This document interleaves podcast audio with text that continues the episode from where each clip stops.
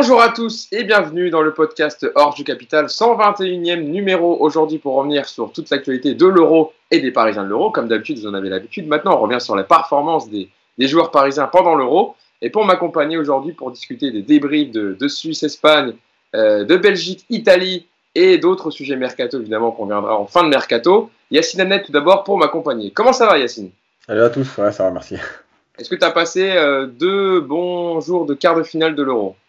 Ouais, franchement, les quarts, les quarts de finale, c'était pas, c'était pas mal. Il y a eu des très bons matchs. Il y avait, euh, il y avait du suspense, enfin du suspense, pas dans tous. Mais euh, si, en gros, il y avait du suspense, du jeu.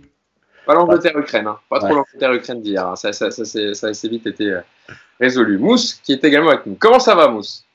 Salut Hugo, salut tout le monde. Bah écoute, ça va très bien. Ça va, ça va. Toi aussi, tu as, tu as pu regarder euh, les matchs. Qu'est-ce que tu as regardé précisément euh, comme match? J'ai évidemment regardé Italie-Belgique. Pour moi, c'était le, voilà, c'était, c'était le, meilleur match. Après, pour les autres matchs, alors Espagne, euh, Espagne, Suisse. pardon. Ah, je suis fatigué. Espagne-Suisse, ouais, j'ai regardé un peu, mais ouais, voilà, j'ai pas, j'ai pas trop kiffé. Hier, Angleterre, Ukraine, j'ai pas pu voir Danemark, République Tchèque. Donc j'ai regardé un peu Espagne, euh, Espagne Ukraine. Et euh, non, c'était pas Angleterre Ukraine. je mélange tout, pardon. Je suis désolé. Angleterre Ukraine, pardon. Et évidemment que bon, voilà, euh, ils ont marqué assez tôt. Donc après le, le match, voilà, la, deuxième mi-temps, c'était long, très long. Ouais. Moi aussi, il est sur une autre compétition. Je crois en fait, il regarde la Copa. il est... non, il est déjà sur la projection de la finale. Ça n'a rien à voir. Un mousse. Neymar, c'est le, Brésil, c'est à 1h du matin. C'est pas sur le. Et enfin, pour, terminer la bande, euh, on l'a déjà eu avec nous, il me fait le plaisir et l'honneur de revenir avec nous. Est-ce que j'ai besoin encore de présenter? Sacha dire, la chaîne d'équipe, Eurosport, Unibet euh, Belgique, le Ruiz Club avec Alexandre Ruiz sur la chaîne YouTube d'Alexandre de, Ruiz, évidemment spécialiste du foot belge. Merci Sacha d'être avec nous. Comment ça va?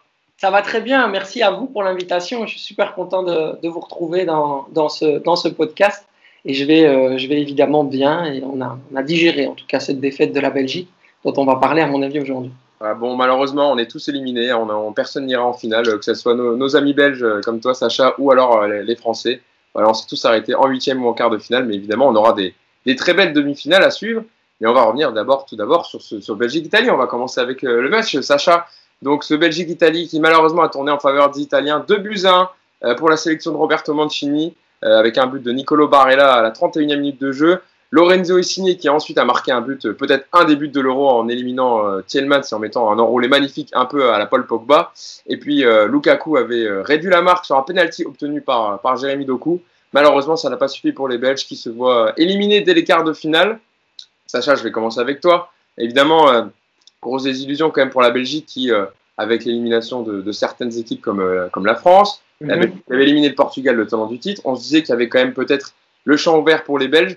Malheureusement, le, pragmatisme dont a fait part euh, Roberto Martinez dans cet euro n'a pas suffi. Pourtant, ils ont eu les situations, hein, mais ils sont aussi tombés sur un grand Didi Donnarumma en face dans les cages. Malheureusement, ça s'arrête là pour les Belges. Qu'est-ce que tu fais comme bilan de cette défaite euh, à deux jours après la, défaite des Belges? Tout d'abord, je te disais euh, que je, l'avais bien digéré. Je l'ai bien digéré pour deux raisons. La première, c'est que je suis d'origine italienne, donc je ne pouvais pas tomber meilleur comme adversaire pour mieux le digérer. J'ai toujours supporté l'Italie avant de suivre les Diables Rouges et de me prendre pour d'affection vraiment parce qu'on va pas se mentir, euh, mon cœur il était plus du côté de la Belgique euh, dans ce match. On va pas, on va pas non plus euh, se mentir par rapport à ça, dans la mesure où tu te prends d'affection pour les gens que tu suis quotidiennement. Ça, ça, me semble logique. Après, c'était vraiment le, meilleur adversaire pour ça. Et deuxième raison, et on va aborder évidemment l'analyse de ce match, on, s'est fait balader, quoi. Honnêtement, je veux dire, s'il y a le miracle qui n'est pas du tout, je dirais, dans, dans, la, dans la lignée du match, avec ce fameux but de Lukaku, en fait, il manque un peu de réussite et il y a une action, on ne sait pas d'où ça vient, effectivement, de manière assez géniale, encore une fois, Doku qui, crée une ouverture pour la passe de De Bruyne et, Lukaku qui, essaye de remiser, mettre, euh, glisser ça dans le but tant, bien que mal. S'il a un peu plus de réussite, on est à deux buts partout, mais ce sera, mon discours aurait été le même. C'est-à-dire qu'on on a vraiment fait preuve d'une fébrilité qui a résumé aussi quelque part, et je pense qu'on y viendra, les, limites d'un coach et les limites d'un système. Et aujourd'hui, on se retrouve face à nos responsabilités, face à nos incohérences et face à nos faiblesses. Et le problème, c'est quoi? C'est que tu te rends compte que c'est une Belgique qui n'avance pas, une Belgique qui ne progresse pas. Et forcément, un club ou un pays qui n'avance pas, qui ne progresse pas, c'est un, pays ou un club qui régresse. Et donc, on se pose des questions, et forcément, il y a tout un bilan inhérent à ça qui doit être fait et qui va devoir évidemment être, être mis en place par euh, la fédération. Et, évidemment, avec ou sur Martinez, sera une question qu'on se posera. Mais globalement, j'étais très déçu de cette rencontre où, euh, euh, par exemple, on a clairement vu des choses, et je pense que Yacine pourra lui aussi analyser ça au niveau tactique, qui pour moi m'ont fait tellement de la peine. qu'on est une équipe qui est incapable de presser alors qu'on joue dans un système de contre-attaque, et c'est là qu'on est le plus performant. c'est tellement paradoxal. Je veux dire, c'est incroyable. Quoi. Il, y a des, choses qui sont inexplicables dans notre jeu et dans la manière dont, on a procédé pour gagner.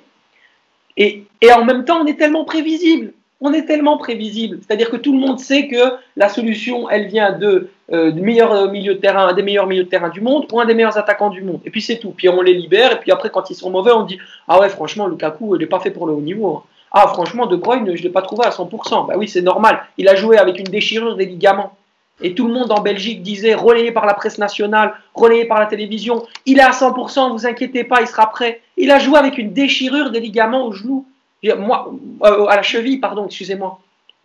C'est honteux, quoi. Faire jouer un joueur qui a, déjà autant souffert dans sa saison, qui est arrivé au début du tournoi avec une fracture de l'orbite, une fracture du visage, et en plus de ça, on le fait jouer titulaire alors qu'il a une à la cheville. À Manchester City, ils sont en train de faire la guerre à la fédération. Hein. C'est horrible ce qu'il a, a fait. Et, encore une fois, paradoxalement, c'est lui qui peut nous sauver sur ce fameux arrêt dont tu parlais de Donnarumma. Donc énormément d'incohérences beaucoup de déception, à mon avis, tu peux le sentir à ma voix. Et euh, tout un système et toute une équipe à remodeler, c'est une évidence. Vous pris la déclaration d'ailleurs de Kevin De Bruyne à la fin du match, hein, qui avait donc joué avec une blessure euh, à la cheville contractée face au Portugal, un délai huitième de finale. Et Kevin De Bruyne avait déclaré Je ne peux que dire merci au staff médical qui a fait un boulot monstrueux pour me remettre sur pied. C'est incroyable d'avoir pu jouer 90 minutes avec une déchirure à mon ligament. J'ai tout fait pour être prêt, même si je n'étais pas à mon meilleur niveau. On a essayé. Euh, je veux essayer d'avoir mon corps en ordre car ça n'a pas été le cas lors des deux derniers mois. Cette défaite, est dure à encaisser, mais j'ai essayé de tout donner pour l'équipe. C'est vrai que ça paraît quand même, euh, une fois le match terminé, et surtout, il n'est même pas sorti, euh, parce qu'évidemment, le score, ils avaient un score à rattraper, d'avoir joué dans ces conditions-là.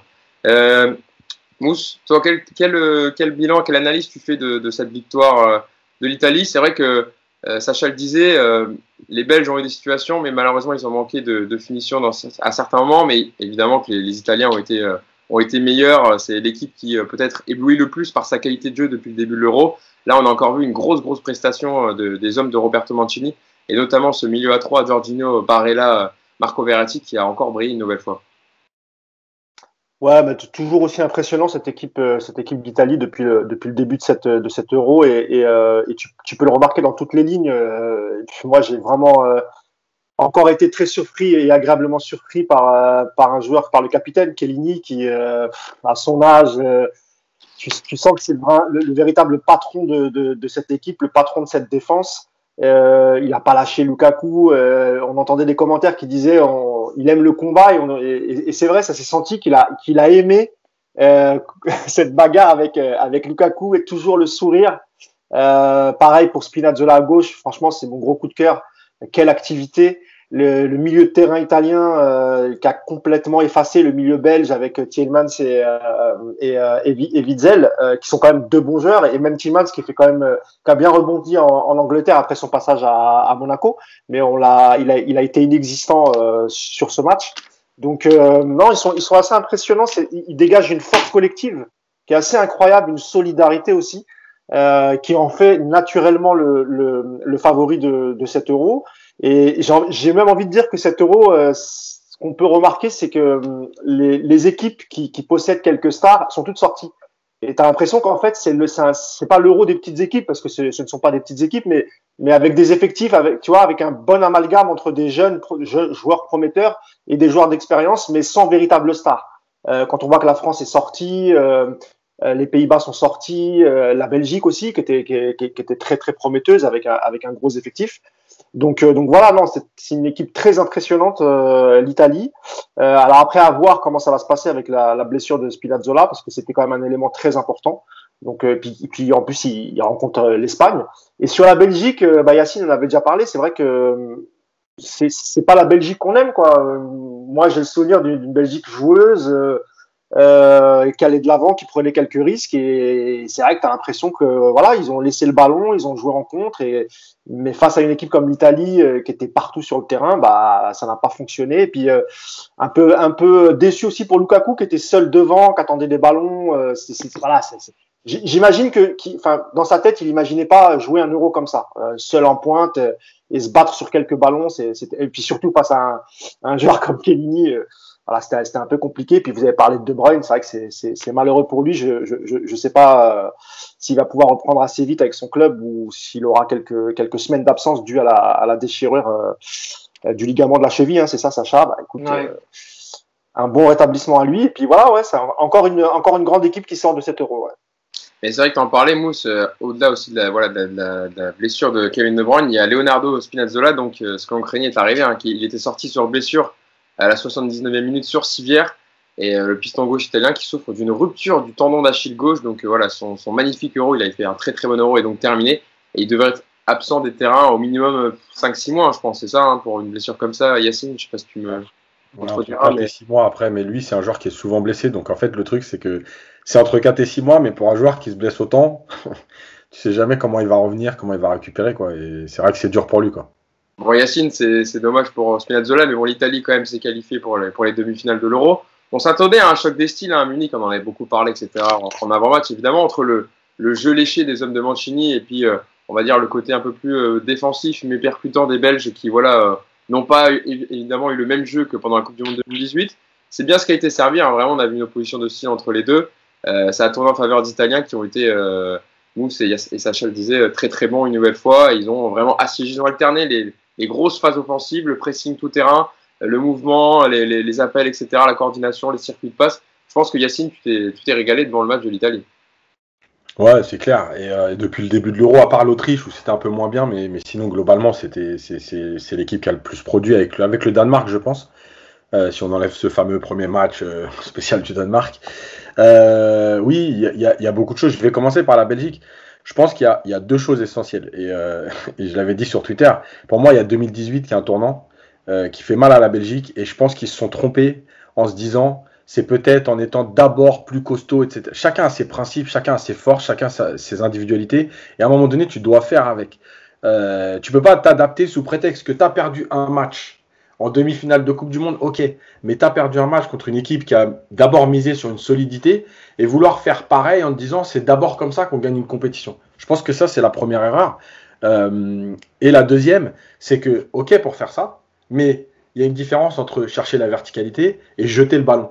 Et moi, je pense que surtout, euh, notamment en première méthode, quand ils n'arrivaient pas à sortir du pressing, ils jetaient le ballon plus qu'ils construisaient une attaque rapide. Et c'est totalement différent parce que c'est-à-dire que quand tu jettes le ballon, tes deux attaquants, il va falloir qu'ils se battent pour le récupérer. C'est toujours du duel. C'est pas quelque chose de construit. Euh, je pense qu'il y a eu plusieurs erreurs au niveau de la Belgique. C'est que déjà, cette défense, Vermeulen, on peut en parler, mais euh, ça a été un très bon joueur et tout, en espoir. Après, il a été blessé. À Barcelone, ça n'a pas fonctionné. Il joue aujourd'hui en Chine. C'est compliqué. Tu vois bien que dans la relance. En fait, encore une fois, comme la France, les trois défenseurs doivent te permettre. Il joue au Japon, juste comme ça. Ah, au Japon, au Japon, excuse-moi. Avec, avec, euh, Iniesta, non? Ah ouais, au Vissel Kobe, tout à fait. Et donc, le truc, c'est quoi? C'est que dans la relance, tes trois défenseurs centraux, encore, on l'avait expliqué contre la France, ils doivent te permettre d'écarter, de faire jouer vite tes latéraux très haut. Sauf que ces trois-là, ils n'arrivaient pas à relancer. Donc déjà, tu peux pas trouver tes deux milieux devant eux. Et, et, effectivement, après, individuellement, il y a eu des lacunes. Witzel n'a pas fait l'euro qu'on attendait malgré tout. Euh, euh, voilà. Et puis après, tu as misé, comme, comme l'a dit Sacha, sur un peu des exploits individuels. Doku, qui a eu du mal à rentrer dans le match, mais quand il a commencé à prendre le rythme, euh, la fin de la première période et, le, et le, la seconde, c'est lui qui fait le plus mal en fait. si on enlève la, la, superbe passe de De Bruyne pour Lukaku, c'est lui qui fait le plus mal. Sauf que c'est trop brouillon. Donc, il fait mal, il percute, il fait un peu reculer l'Italie, mais euh, ça peut pas être concrétisé derrière par euh, quelque chose de cohérent. Après, on peut parler de Meunier, on peut parler. Voilà, il y a eu trop de lacunes individuelles en plus du style global. Voilà. Côté italien, euh, bah, ils sont restés sur ce qu'ils ont fait. Mancini, il avait dit un truc avant l'Euro. Il a dit de toute façon, moi, j'ai décidé de jouer depuis trois ans. Je vais pas changer. On va continuer à jouer. On s'est toujours dit, bon, on va voir quand les matchs à élimination directe vont arriver. On va voir. Bon, contre l'Autriche, ils ont essayé de jouer. Hein. C'était un peu, bon, c'était compliqué, mais ils ont essayé. Là, on a bien vu, oui, ils ont continué à jouer. Voilà, ils ont continué à essayer de produire, à presser haut, euh, à mettre de, la vitesse dans ce qu'ils faisaient.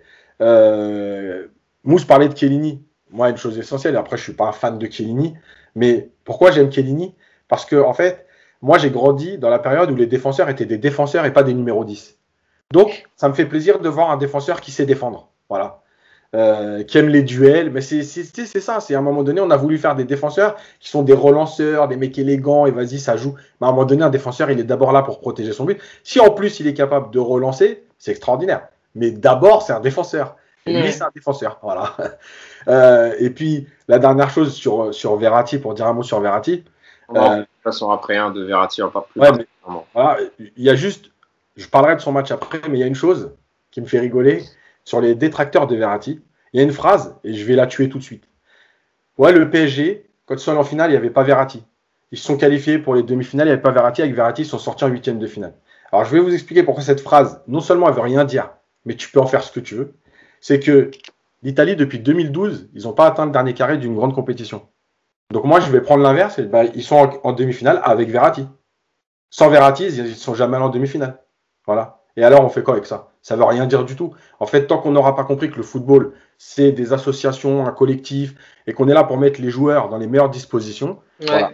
Et comme la dernière fois, je termine par une citation de Bielsa, comme d'habitude. Ah, t'en as, intégré une autre pour le, pour le J'en ai plein. Donc, euh, en fait, souvent, on regarde ce qu'un joueur fait. Mais le plus important, c'est ce qu'un joueur permet de faire aux autres. Voilà. Si vous avez envie de comprendre le football, c'est un peu mieux que euh, le style euh, costaud et tiens, un joueur magique qui fait les différences. D'ailleurs, d'ailleurs, l'expression de ça, Yacine, est très intéressante parce que tu vois que collectivement, l'équipe qui a posé le plus de mal depuis le début de ce tournoi, c'est pas l'équipe qui individuellement avait le, meilleur joueur. L'Autriche a, bâti euh, un milieu de terrain avec un Grealish qui à un moment donné avait complètement mis sous les noirs Jorginho et lui avait justement empêché de faire ce qu'il a fait face à la Belgique. Mm. Et, ça, ça a été la clé, c'est-à-dire les, les, les, relances euh, à un moment donné, et le, manque de pression sur les, premiers relanceurs, c'est-à-dire constructeurs du jeu. On l'avait déjà vu en première mi-temps face à, au Portugal avec un, Sanchez qui avait pu à peu près manger euh, dans, tous les compartiments du jeu Tillemans. Là, euh, tu, tu, sens vraiment que Jorginho, statistiquement en plus de ça, c'est assez impressionnant parce qu'il il, a fait 70, 71 passes et 70 passes réussies. Donc ça veut dire qu'on l'a vraiment laissé jouer. quoi. Mais à partir du moment où tu laisses jouer tes deux meilleurs relanceurs, c'est-à-dire Bonucci qui s'amusait à faire des transversales à gauche à droite sans que personne lui dise A ou B, et derrière aussi un, un, qui a pu non seulement apporter je dirais de la quiétude et de la sécurité euh, au, contrôle du milieu de terrain, mais qui en plus de ça a permis à Verratti de ne pas jouer dans ce qu'on craignait, c'est-à-dire ce rôle de doublon, tu as apporté, en fait, si tu veux, non seulement le Verratti qu'on aimait, celui de la passe clé, celui qui joue plus haut, et en plus de ça, bah, tu as permis tout simplement de, de, rayonner sur tes côtés parce que des Insigné, par exemple, il pouvait jouer un peu plus euh, euh, proche de, des milieux de terrain, donc ça, a incité au redoublement. Euh, à droite, Chiesa, Chiesa, Chiesa, il a fait l'amour à Torgan Hazard, hein. il lui a fait l'amour hein, pendant tout le match, hein. c'était incroyable.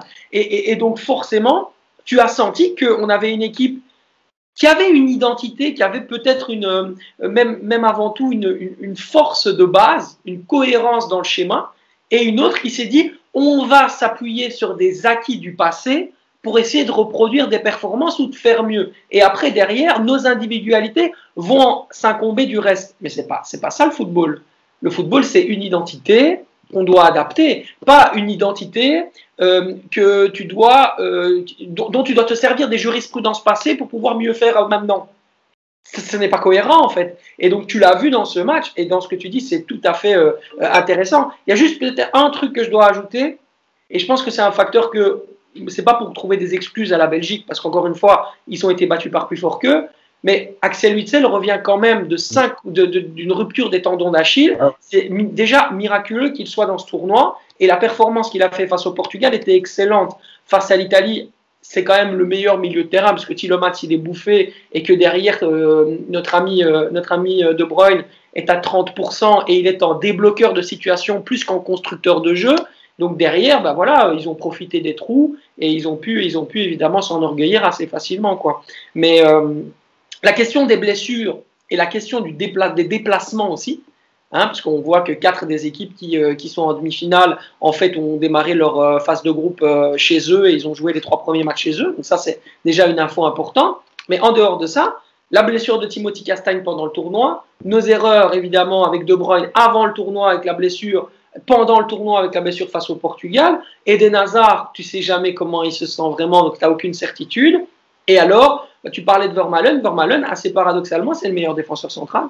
C'est le meilleur défenseur central des trois. C'est vraiment celui qui t'apporte le plus de garanties. C'est grave de te dire que ton défenseur central qui t'apporte le plus de garanties, il vient du Vissel Kobe et il a 35 piges. C'est vraiment grave. Donc il y a tout un système à travailler par rapport à ça.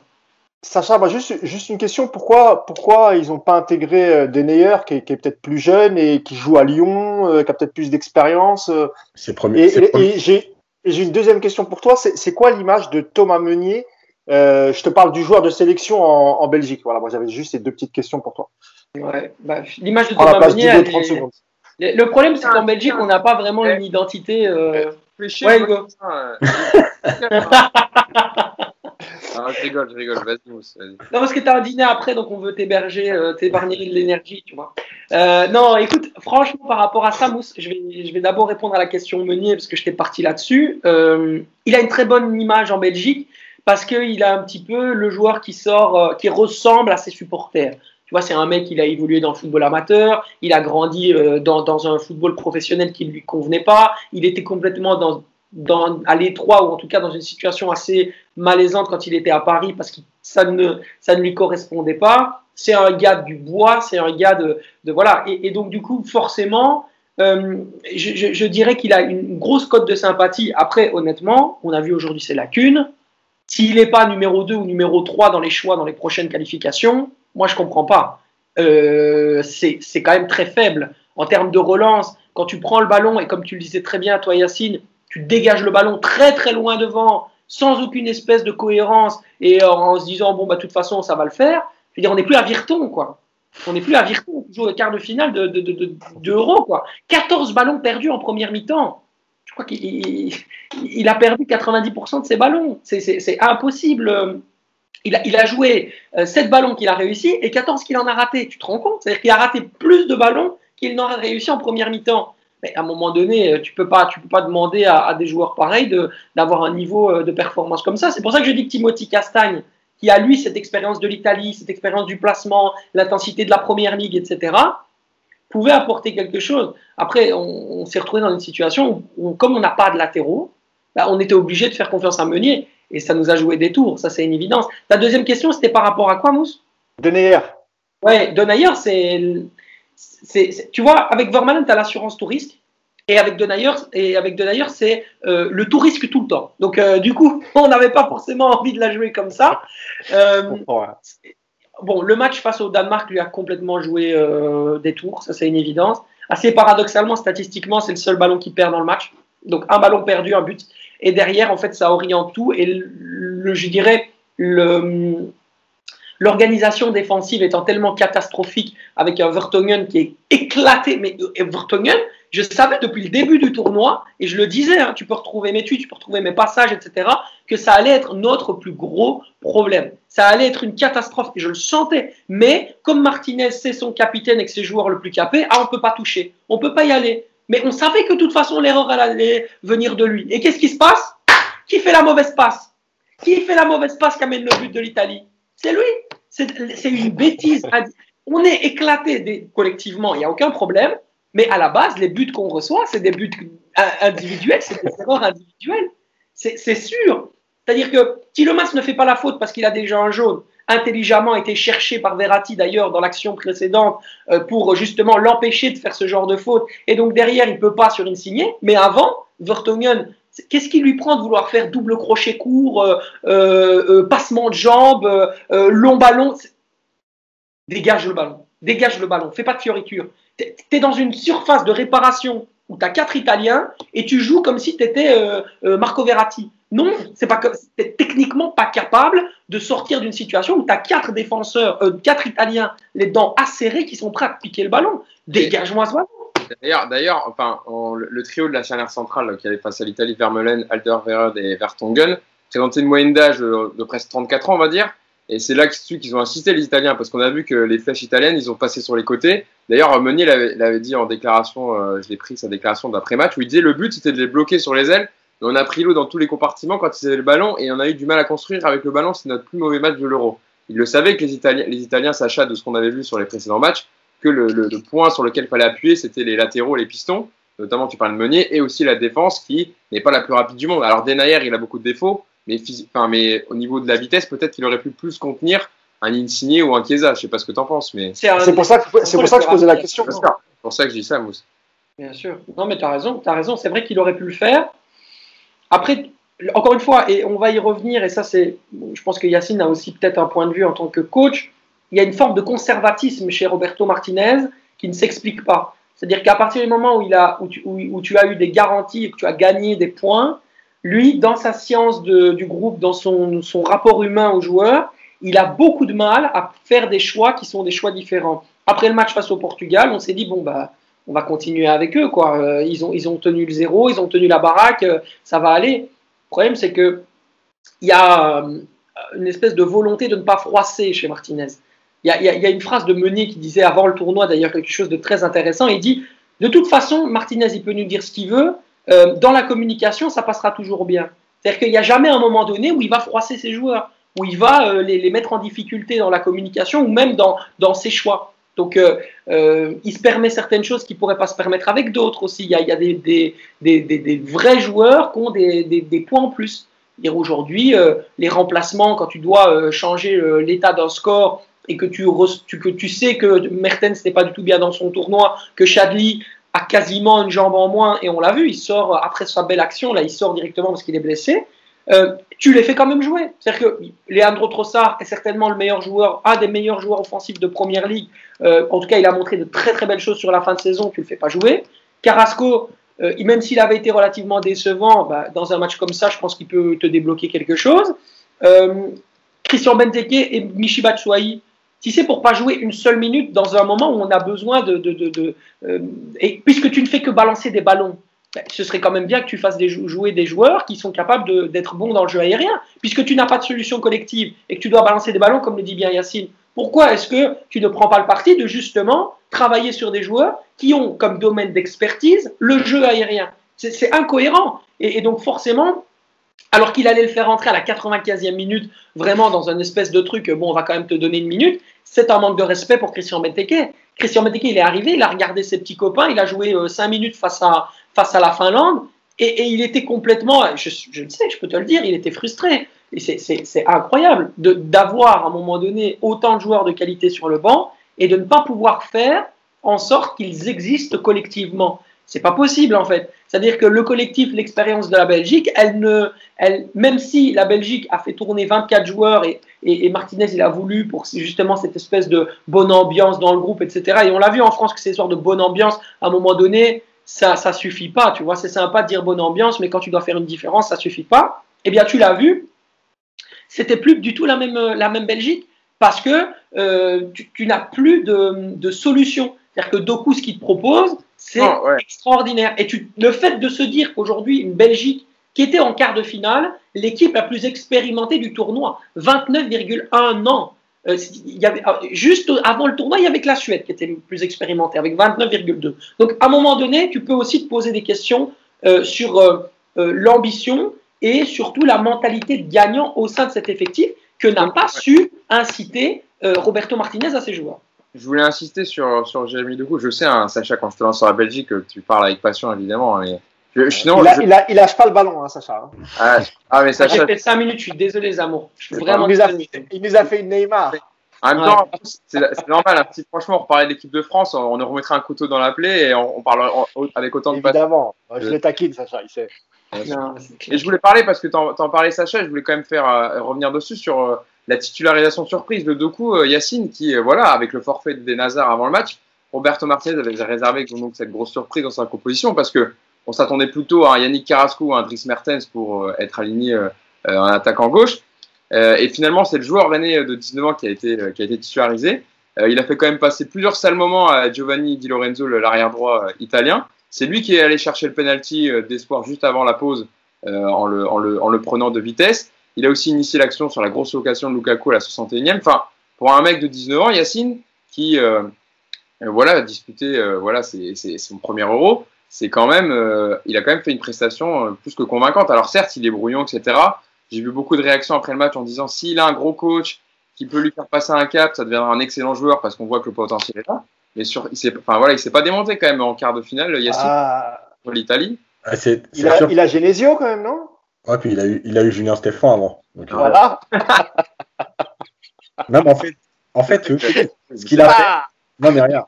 Non, mais c'est pas des êtes mauvais. hein. un cap, Vraiment on va pas se mentir. Hein. Non, pas, non, mais On passer un cap. Hein. En fait, il y a deux choses. La première, c'est que quand tu titularises comme ça un joueur pour la première fois à 19 ans, c'est tout ou rien. Parce qu'à 19 ans, soit tu t'es mis une pression énorme, soit tu as l'insouciance et en gros, euh, c'est un cadeau, c'est un bonus, euh, je joue moi et je m'en fous en fait. Lui, il est tombé du bon côté, même si ces 20 premières minutes, elles sont très compliquées, bon, comme tout le monde, hein, mais lui aussi. Et après, il a réussi à prendre un peu le rythme, à trouver comment gêner euh, Di Lorenzo, notamment sur le pénal, l'histoire du penalty où il passe devant, il se fait pousser, bref. Le truc, c'est que, effectivement, il n'a pas, enfin, pas passé de cap. En fait, il a fait ce qu'on attendait de lui. Et ce que disait Sacha sur, euh, sur Martinez, en fait, c'est tout à fait ça. C'est-à-dire que quand tu choisis de titulariser un joueur avec ce profil-là, c'est exactement, pour caricaturer, on n'a pas de principe de jeu aujourd'hui assez fort. Collectivement, on n'est pas assez fort. Donc, on va essayer d'être solide. Et on va miser sur des mecs qui sont percutants et qui vont euh, envoyer voilà, euh, pendant euh, tout le match. C'est ce qui s'est passé. Le problème, c'est que oui, il lui manque un peu d'intelligence de jeu pour finir certaines actions. Euh, tu vois, pour, pour schématiser ou pour, faire un parallèle, on avait l'impression parfois de voir euh, euh, Vinicius, tu vois, le mec qui va dribbler deux, trois joueurs percussion, et puis au moment de faire le bon centre, bah, le geste il n'est pas parfait, le centre il n'arrive pas. Voilà, c'est aussi les lacunes que tu as à 19 ans, c'est logique, c'est pas un joueur fini, donc, euh, donc voilà. Je pense que de toute façon, il y avait un, problème, c'est que quand tu mises là-dessus, il faut qu'il y ait du monde dans la surface. Pour créer du doute et pour éviter à chaque fois que lui, quand il percute, euh, le défenseur italien vienne couper et qui puisse libérer en fait l'axe parce qu'il n'y a pas assez de monde. C'est ce qui a manqué à la Belgique. Euh, pourquoi tu te retrouves pas dans 1 contre 1 et tu te retrouves dans des 1 contre 2 côté Doku? Parce que devant, il y a Lukaku, un peu plus excentré, un peu plus bas, tu De Bruyne, qui est resté un peu plus haut que d'habitude, qui n'est pas venu participer au jeu parce qu'il pouvait pas. Voilà, mais derrière, tout le reste, les latéraux qui viennent finir, tu vois, par exemple, l'Allemagne, même si l'Allemagne a été éliminée en huitième de finale, on a souvent vu l'Allemagne, Kimmich centré, et le deuxième poteau, c'était Gossens. Là, tu les as pas, ces joueurs-là, parce que personne ne suivait. Donc, automatiquement, tu crées pas de doute. Et donc, euh, même s'il te fait mal, le joueur, tu as toujours des couvertures pour empêcher l'action d'aller jusqu'au bout. Et c'est pour ça que les Italiens ont été sereins.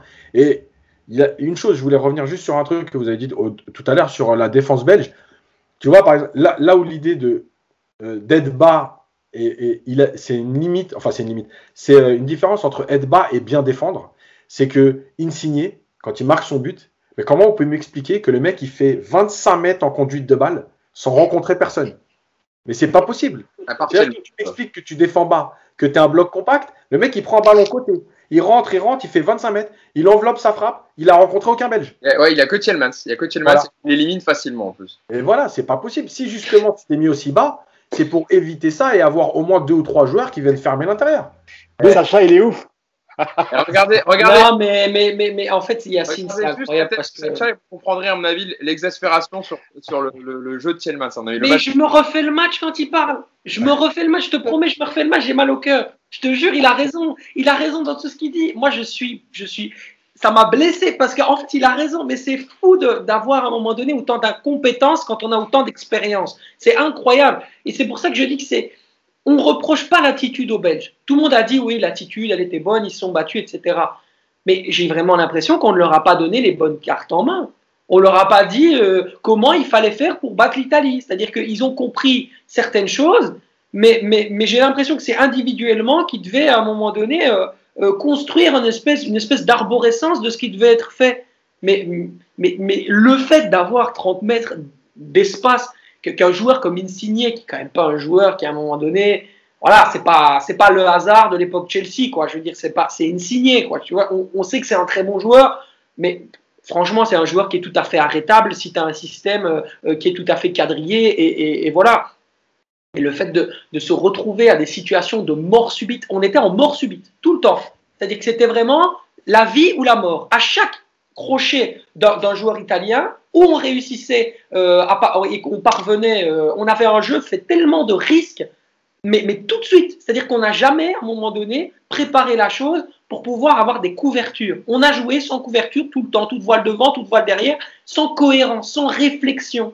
Mais c'est pas possible en fait. Quand tu as une équipe comme ça, tu peux pas te permettre de jouer, euh, de, de, jouer sans réflexion. C'est des, des, joueurs qui, justement, peuvent intégrer avec leur intelligence de jeu et leur expérience toutes les consignes du monde. Et toi, tu leur as dit, bah, écoutez les gars, on va y aller vaille que vaille, euh, on, va, on va de toute façon euh, se battre à 100%, et puis bon, voilà, au pire, ça fera un 4-4. Hein. Je veux dire, c'est pas un futsal, quoi. Tu comprends? Non, mais on reviendra après, je te reposerai une question sur l'avenir de Roberto Martinez et aussi sur la suite pour la Coupe du Monde 2022, Sacha. Évidemment, la meilleure analyse pour la Belgique, hein, vous l'aurez ici. Hein. Avec Sacha, vous aurez une analyse complète, très fournie. Donc, euh, je t'ai pas arrêté parce que c'était pas intéressant. C'est très intéressant, Sacha, mais euh, je veux faire agir quand même les amis, euh, les amis Mousse et sur, sur la Belgique et l'Italie. Et justement, on va parler un peu d'Italie quand même, Mousse, parce qu'il y a un joueur, voilà, Marco Verratti, qui a fait un très très bon match contre, contre la Belgique. Voilà, j'ai ces stats, un 103 ballons touchés, total le plus élevé du match, un 94 passes réussies, une passe décisive, trois passes clés, 9 duels remportés, 3 tacles reçus et, et 4 tacles euh, réussis. Et je voulais donner le commentaire de la Gazzetta dello Sport, qui lui a donné la note de 8. C'est notre ami Guillaume MP sur Twitter qui a relayé euh, euh le, le, le, le, petit commentaire de la, de, de, du journal italien. Euh, pour, ça définit un peu son match à, Verratti. Alors je donne le commentaire. Un match à la Verratti, tout en une touche, rapide, imprenable, créatif il a rendu fou Thielmans et il est au centre de toutes les initiatives, un spectacle. Euh, et dans un autre article d'après italienne, j'avais vu quand, Verratti, dans un soir comme ça, il mérite une place au Louvre, Comment tu... Est-ce que tu es d'accord avec ces, propos sur le match de Marco Verratti? Non, pas du tout. ah, évidemment. Euh, et, évidemment. Et d'ailleurs, euh, encore une fois, on, était revenu avec, Nicolas la semaine dernière sur sur euh, la concurrence entre lui et, et, Locatelli. Et on a vu hier que de toute façon, Locatelli n'était pas capable de faire ce que faisait euh, Marco Verratti. Et peut-être vice-versa. C'est-à-dire que c'est vrai que Locatelli, peut-être, il a plus tendance à se projeter plus vite vers l'avant et il marque des buts. Là où Verratti va te sécuriser le milieu, il va protéger le ballon. Et même hier, c'est vrai qu'il a joué beaucoup plus vite qu'à l'accoutumée, ça c'est vrai. Euh, le, une touche de balle euh, qui n'est pas forcément sa spécialité, en tout cas au Paris Saint-Germain, hier on l'a bien vu. Et euh, oui, ça a été un danger permanent. Il a sécurisé le milieu. Euh, il est sur évidemment le, le but de, de, de Barella. C'est lui qui récupère le ballon et qui, le, et qui, le, et qui, lui, et qui lui fait la passe. Donc euh, non, non, c'est un grand, grand Verratti. Euh, chapeau Mancini quand même parce que euh, sous la pression, il, il, aurait pu continuer à, à aligner euh, Locatelli puisque Locatelli fait les deux premiers matchs et c'est ce qui permet à l'Italie de se qualifier pour les pour les huitièmes de finale. Donc il aurait pu effectivement se dire.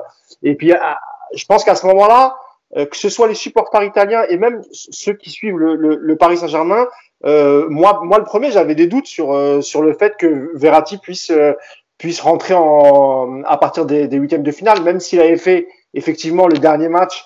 Bon, ils étaient quand même déjà qualifiés et il a fait plutôt un bon, un, enfin c'était plutôt une bonne première mi-temps parce que on a senti un peu de fatigue en début de deuxième et ensuite il était il était sorti, mais mais, mais là il a prouvé à tout le monde qu'évidemment dans ce milieu avec Barella et Jorginho qui fait dont on parle peut-être pas, pas, pas, beaucoup, mais qui fait un travail extraordinaire, un travail de l'ombre incroyable. Et, et, et, Marco Verratti le dit lui-même, hein, euh, il, est, il est fan de Jorginho. Et puis avec le troisième, euh, le, le, le, troisième larron Barella, ce qui permet aussi à Barella hein, de. Tu, tu, parlais tout à l'heure, Sacha, de, du fait que Jorginho permettait à Verratti de jouer un petit peu plus haut. Et ben Verratti aussi et Jorginho permettent à Barella d'être plus souvent dans la surface et, et lui aussi qui, qui, qui, met des buts un peu comme comme le Catelli. Donc moi je suis évidemment heureux pour Verratti, qu'on a pris plein la gueule, qu'on prend, enfin surtout la saison dernière vis-à-vis de ses, ses blessures au, Paris Saint-Germain. Il fait un euro incroyable. Moi, j'espère vraiment qu'il ira en finale et qui, qui, qui, moi, maintenant, je vais supporter l'Italie jusqu'au bout et, et, en espérant qu'il n'ait pas de pépins physiques et qu'il revienne euh, au PSG avec ce même état d'esprit. Euh, et là, en fait, il joue dans une équipe qui est très solidaire où il n'y a pas d'individualité. Quand je dis il y a des très très bons joueurs, mais t'as pas une individualité qui va se dégager comme au PSG avec Mbappé et Neymar, et tu retrouves un Verratti archi collectif qui joue pour l'équipe, etc. J'espère que cette année au PSG, avec le recrutement qui va être fait, ça sera pareil, même s'il aura beaucoup de concurrence au, au, milieu de terrain. On reparlera du, du mercato tout à l'heure. Ah, Hugo a, Ah bah. quitté la conversation, il n'a plus envie de venir. euh, Ah, décidément, euh, il, il a- il- voilà. Tu, l'as saoulé, Mousse, je pense. euh, Il a- je pense il a, l'as il a, ouais, je crois, je crois que c'est ça. Et euh, non, non, pour finir, non, mais vraiment, vraiment très, très heureux pour, euh, pour Marco Verratti. Et encore une fois, on espère, nous, Parisiens, euh, qu'il reviendra dans ce, dans ce même état d'esprit et qu'il aura moins de, moins de blessures la, la saison prochaine. Donc, du coup, je vais remplacer un peu Hugo le temps qu'il revienne. Et puis, je vais donner la parole à, à Yacine sur le, sur le cas Marco Verratti. Donc, tu peux dire aussi un mot de Donnarumma si tu veux, euh, Yacine. Et ensuite, Sacha, euh, pareil, je te demanderai ton avis sur, euh, sur le, le jeu de Marco Verratti. Yacine Yes. sur Verratti. Mais en fait, il y a- il y, a deux choses. La première, euh, on en avait parlé d'ailleurs dans le papier de Paris United, c'est que Mancini, il a toujours dit qu'il comptait sur lui. Donc, euh, finalement, il n'y a, pas de enfin, il y a pas de surprise, entre guillemets. C'est les, an- c'est les analyses de Sacha, ça a fait chauffer mon ordi, il était mort. Incroyable, incroyable, quelle force énergétique. Donc, en Ouais. fait, tu- étais sur quoi, vous Sur Verratti Sur toujours Verratti. Alors, j'ai j'ai fini sur Verratti, j'ai lancé Yacine euh, le temps que tu reviennes, mon cher Hugo. Bien donc fait. Mancini, Mancini, il a toujours dit qu'il comptait sur lui, que c'était un joueur cadre pour lui. Euh, à partir du moment où il pouvait enchaîner les matchs, bah, il joue. Euh, la deuxième chose, c'est que Mancini, il y a, entre guillemets, un euh, récupérateur organisateur qui est Jorginho. Mais en fait, pourquoi il a installé Verratti aussi? Parce que quand tu mets Locatelli et Barella, tu es dans le jeu de transition, etc. Et quand tu as Verratti, en fait, tu as deux meneurs. Ce qui veut dire que quand l'équipe adverse réussit à bloquer Jorginho, tu as encore Verratti qui peut organiser le jeu. Et c'est comme ça que Mancini imaginait son équipe. C'est-à-dire que si l'un est bloqué, on n'est pas à court de solutions. J'ai deux organisateurs, mais aussi deux joueurs qui sont capables de récupérer des ballons. Parce que Verratti, il fait pas que organiser, il récupère aussi des ballons. C'est d'ailleurs lui qui récupère le ballon sur le premier but euh, italien. Euh, la troisième chose, c'est qu'en fait, Verratti, euh, ok, l'état d'esprit, j'ai vu aussi revenir plein de choses sur, euh, ouais, au PSG, alors, encore une fois, au PSG, il n'y a pas de collectif, donc c'est plus compliqué. Et encore une fois, au PSG, on joue dans les pieds, alors que là, il a des joueurs qui demandent le ballon dans les espaces. Et regardez bien ce qui s'est passé avec le triangle Insigne, Spinazzola, Verratti. Il y a, euh, depuis que Verratti est revenu dans, l'équipe, il y a euh, 60%, 70% des actions qui démarrent côté gauche avec ce triangle-là. Alors Spinazzola était énorme, donc ça aide, mais parce que par rapport à Di Lorenzo qui apporte moins offensivement, mais ce triangle-là, il a fait très mal à toutes les équipes dans la conservation pour aller chercher ailleurs, dans la percussion pour trouver Spinazzola lancé, pour aussi créer à un moment donné du mouvement pour permettre à Insigne de rentrer et de faire sa spéciale où il rentre sur son pied droit. Donc euh, Verratti il apporte tout ça. Et après, on nous explique que euh, ouais, au PSG, il est pas si important, que c'est bien quand il est euh, moins. Mais c'est pas vrai. C'est pas vrai. C'est juste que à un moment donné, je répète ce que je dis mille fois par podcast. euh, le collectif doit permettre à tes joueurs de s'exprimer. Et après, effectivement, tu as un joueur qui est capable, au cas où ton collectif est bloqué, de sortir du cadre pour faire exploser un pressing, un- un- une, une domination adverse. Voilà. Mais ce sera toujours le collectif qui sera au-dessus et qui te permettra, rappelez-vous encore une fois, de ce qu'était Verratti avec Mota.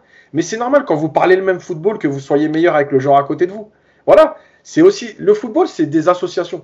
Tant qu'on n'aura pas compris ça et qu'on pense qu'un joueur tout seul, il va euh, révolutionner ton équipe, eh ben on se trompe.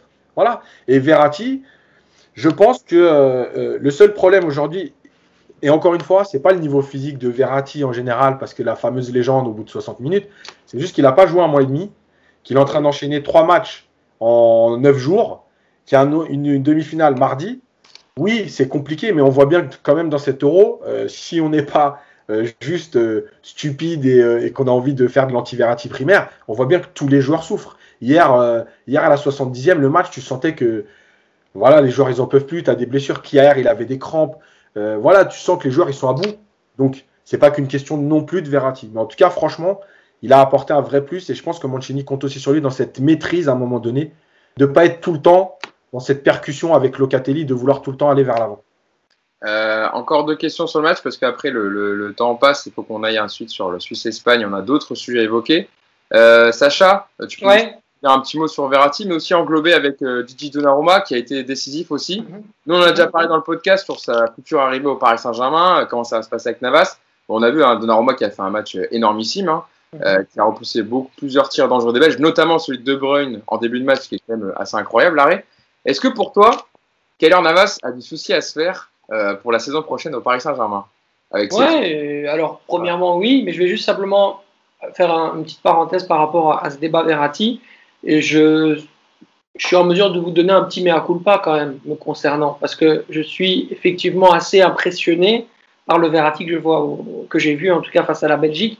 C'est vrai que quand il est dans un collectif cohérent avec des joueurs de profondeur, comme euh, Berardi par exemple sur le côté droit ou sur le côté gauche, comme tu l'as dit, avec cet espace qui était créé par Spinazzola, euh, c'est plus du tout le même footballeur en fait. Et c'est fou parce que on, peut avoir une analyse tellement différente selon le collectif dans lequel un joueur est organisé. Et donc forcément, ben, en fait, les, les, points de vue ben, sont diamétralement opposés. Aujourd'hui, j'ai vu, enfin aujourd'hui, il y a quelques jours, j'ai vu un Verratti complètement métamorphosé dans l'identité même et même un leader. C'est-à-dire qu'à un moment donné, il était ce point de domination italienne qui permettait en fait à l'Italie non seulement de conserver le score en seconde période, mais aussi de garder le ballon dans les pieds tout en conservant le score. C'était, c'était outrancier, franchement, dans le jeu, il était outrancier en termes de technique, c'était sublime à voir. Donc, juste par rapport à ça, parce qu'effectivement, moi j'étais très fan du jeu de transition de Locatelli, qui pour moi apportait de la fluidité, je le suis toujours, hein, je ne vais pas changer, mais Verratti est un patron. Et on l'a vu euh, face, à, face à la Belgique que c'était vraiment quelqu'un qui poussait le niveau de jeu encore au-dessus pour permettre à ses partenaires d'aller à un niveau supérieur. Donc par rapport à ça, bravo. Donnarumma, pour moi, c'est très clairement dans le top 3 des meilleurs euh, gardiens du monde. Donc euh, il semble logique qu'il soit titulaire au Paris Saint-Germain. Keylor Navas a évidemment du souci à se faire. Il représente l'avenir. Et, et, je pense qu'il est au PSG, il est quand même, je, dirais, non seulement, bon, vous avez certainement parlé de l'opportunité de mercato, de marché que représentait euh, Donnarumma. Ça, je pense que je ne vais pas le faire mieux que vous. Euh, par contre, en termes de ce qu'il peut apporter dans le, dans le jeu de gardien par rapport, par exemple, à Keylor Navas, pour moi, je trouve qu'il est plus rassurant encore. Il est plus rassurant. C'est, tu vois, est-ce que tu vois sur l'arrêt de Bruyne comment est-ce qu'il va plonger? C'est un albatros, quoi. Il a des ailes, c'est fou. Il, apporte un tel sentiment de sécurité à sa défense quand il se déploie comme ça. Franchement, on dirait qu'il est, enfin, est inarrêtable, qu'il est impossible pour qui que ce soit d'aller mettre un but. Et, c'est ce sentiment de sécurité, de sérénité que peut aussi parfois dégager un, un Thibaut Courtois avec le Real Madrid ou avec la Belgique. C'est quelque chose qui manquait au Paris Saint-Germain. Et c'est ce pourquoi, pour moi, il va faire le plus grand bien possible. Alors, juste pour euh, répondre à Sacha, euh, ce que tu dis sur Donnarumma ou sur Courtois, on peut aussi le dire sur euh, Navas. Alors peut-être que c'est la taille, comme il est un gardien qui est, qui, est pas, enfin, qui est pas aussi grand que Courtois et, et, Donnarumma, mais sincèrement, c'est sur ces deux dernières, deux dernières années, notamment en Ligue des Champions, euh, c'est exactement ce que nous on disait de Navas, euh, l'histoire d'apporter cette sérénité, cette sécurité, et aussi les, les, les, défenseurs centraux qui sont, de, qui, qui sont devant Navas savent que si jamais ça se passe mal pour eux aussi, ils se trouvent. Ils ont entièrement confiance en Kyler Navas pour essayer de rattraper une erreur ou, si ça va trop vite, comparé à ce qu'on avait eu, ce qu'on avait pu avoir avant, pardon. Joueur comme euh, le gardien comme euh, Areola, pardon, voilà, qui, qui, qui n'inspirait absolument pas cette sérénité. Donc c'est vrai que là, aujourd'hui, comme Donnarumma arrive, on a tendance à se dire parce que comme il fait un superbe euro, alors on peut se dire oui, Navas il est en danger, mais Navas euh, sur, ces, sur, les, sur les deux saisons qu'il faut au PSG, honnêtement, il y a quasiment rien à lui reprocher. Il a été ce gardien sécurisant euh, qui, qui, a, qui, a, fait gagner des points au, au, Paris Saint-Germain euh, et qui a, été, qui a été très fort dans, dans, les temps faibles du PSG, notamment en Ligue des Champions. J'ai pas dit le contraire, hein, Moussa. Oui, non, bien, bien, bien, bien, sûr, bien sûr. Mais ce que je veux dire par là, c'est que la, la, la, concurrence, ça va être féroce. Et encore une fois, euh, Donnarumma va arriver un peu plus tard au, au PSG, donc il, il va pas débuter le championnat. Et moi, je pense que ça va se passer comme ça, en fait. On va attendre une blessure de Navas ou, ou un match où il va se trouer et on va en profiter pour le remplacer. Et après, effectivement, pour Navas, ça va être compliqué. Ou bien, Navas va absolument pas accepter la concurrence parce que la sérénité dont je parlais de Navas, il l'était parce que les rôles étaient déterminés. Rico était le numéro 2, il l'a totalement accepté et c'est deux gardiens qui s'entendent très bien. Ils ont passé une partie de leurs vacances ensemble. Aujourd'hui, Navas, quand il sait qu'il y a la menace de est-ce qu'il sera aussi serein? Moi, je crois pas. C'est peut-être là qu'il va se mettre à faire des bourres, des boulettes, parce qu'il sait que euh, à un moment ou un autre, l'Italien pourra, prendre, pourra lui prendre sa place. Donc peut-être qu'il l'acceptera pas, il demandera à partir. Ça, on ne sait pas. Mais vu qu'ils ont prolongé le Tellier, ça veut dire que Rico, ils vont s'en séparer cet été. Je pense qu'il y aura un prêt ou s'ils peuvent le vendre. Mais, euh, mais ça va être compliqué pour Navas. Le mercato est encore long. On ne sait pas si Kylian Navas d'ailleurs sera même au Paris Saint-Germain la saison prochaine. Hein. Il peut, voilà, Bien sûr. voir ça va être un mercato incroyable, Hugo. Franchement, comme ça, je vais te permettre de faire la transition. Mais incroyable. Je pense qu'on va, on va vraiment avoir des surprises. Et il y a beaucoup de choses qui vont bouger dans tous les sens cet été. Bah, c'est justement, on va en parler en fin de podcast. Euh, j'avais une dernière question. alors, on essaye de faire court parce qu'on fera, on fera un peu plus court sur, sur, sur Suisse-Espagne. On a passé beaucoup de temps sur le match, mais à juste titre. Yacine, tu lèves le doigt. Juste dire, parce que sur Donnarumma, comme je fais d'habitude, hein, je me suis renseigné euh, avec, les, avec les amis gardiens que je connais. c'est qui tes amis gardiens là? Parce que tu nous en parles toutes les semaines, mais dis-nous qui c'est tes amis gardiens? Il y, en a un avec qui j'échange beaucoup. C'est les Tizi, tout le monde le sait, c'est les Tizi. Non, non. La il, y en a un avec qui j'échange beaucoup, c'est Quentin Vesberg qui est aujourd'hui à Toronto, euh, voilà, qui a joué euh, à, à Evian, euh, qui était à l'INF Clairefontaine, etc. À ah, 3. Que tu as connu à Evian alors Ouais, ouais. Donc voilà, j'échange beaucoup avec lui. Et lui, c'est vraiment le profil du gardien qui a un jeu au pied, qui est très très bon techniquement, etc. Et, et donc, il m'expliquait, c'est avec lui que j'échange aussi notamment là-dessus, que sur cet euro, on voit une autre facette de Donnarumma sur justement comme l'Italie a décidé de plutôt jouer haut euh, en fait, on voit son positionnement par rapport au bloc équipe. On en avait parlé dans le, quand on avait parlé de son arrivée, j'avais dit aujourd'hui, on n'a pas de certitude sur son positionnement. On sait qu'il est très bon sur sa ligne, on n'a pas de certitude sur son positionnement quand le bloc va évoluer haut. Et j'en parle avec lui et il me dit que sur cet euro, justement, euh, bah, on commence à voir des choses parce que l'Italie joue haut, son positionnement est bon et son jeu au pied est très intéressant. Voilà. Ce qu'on n'a pas pu voir à Milan, où euh, effectivement l'équipe dominait un peu moins. Euh, partait un peu plus bas, voilà. Donc, c'est aussi un point positif dans tout ce qu'on a décrit de Donnarumma. Aujourd'hui, on avait ce doute-là, on en avait parlé. Voilà, aujourd'hui, il n'est pas levé parce que c'est pas, c'est pas sur trois matchs que tu juges. Mais en tout cas, il y a des choses très intéressantes dans ce qu'il fait. C'est pas Neuer, mais il joue plus haut qu'un Milan. Il est capable de venir jouer au pied et d'aider, enfin, de sortir avec Bonucci, etc. Sacha, dernière mm-hmm. question. L'Italie, ensuite on passera à Suisse-Espagne. Euh, bon, la Belgique qui était sortie en quart de finale en 2014, en 2016, en demi contre la France en 2018. Euh, on va dire que les Diables Rouges n'ont pas encore réussi à faire fructifier leur génération dorée par un titre. Euh, ma question, c'est est-ce que la Coupe du Monde au Qatar, prévue en novembre 2022, la saison prochaine, c'est l'ultime défi, on va dire, de cette génération portée par les Lukaku, Courtois, Hazard et De Bruyne? Mhm. ben, Alors, premièrement, je pense qu'en termes d'âge, effectivement, ça devrait être leur, leur, dernier moment, momentum important. Mais je, prendrais le parti de ne pas, de, ne pas justement euh, se mettre cette pression-là. Et, si on repartait justement avec euh, des joueurs qui, euh, euh, par exemple, sont plus du tout en, fin de cycle, mais démarrent leur cycle, avec des joueurs qui, certes, individuellement ou en termes d'expérience, n'ont pas les mêmes compétences, mais qui vont peut-être aussi nous, nous permettre de s'alléger de ce fameux poids euh, dû au fait que, soi-disant, on est numéro un mondial, etc., au ranking FIFA, qui nous a mis énormément de pression et qui ne nous va pas bien du tout, euh, avec justement des joueurs qui qualitativement sont peut-être avec un potentiel certain, mais qui ne peuvent pas euh, tout de suite proposer ce que peut proposer Alderweireld en termes de, sécurité, d'expérience, etc., mais qui va nous permettre de construire sur l'avenir. Comme ça, on arrive serein en Coupe du Monde 2022. On sait que de toute façon, on ne sera pas favori et on va pouvoir construire sur base du futur avec beaucoup plus de sérénité, avec des jeunes talents que vous avez pu voir en Ligue des Champions, vous allez certainement pouvoir avoir en Première Ligue encore,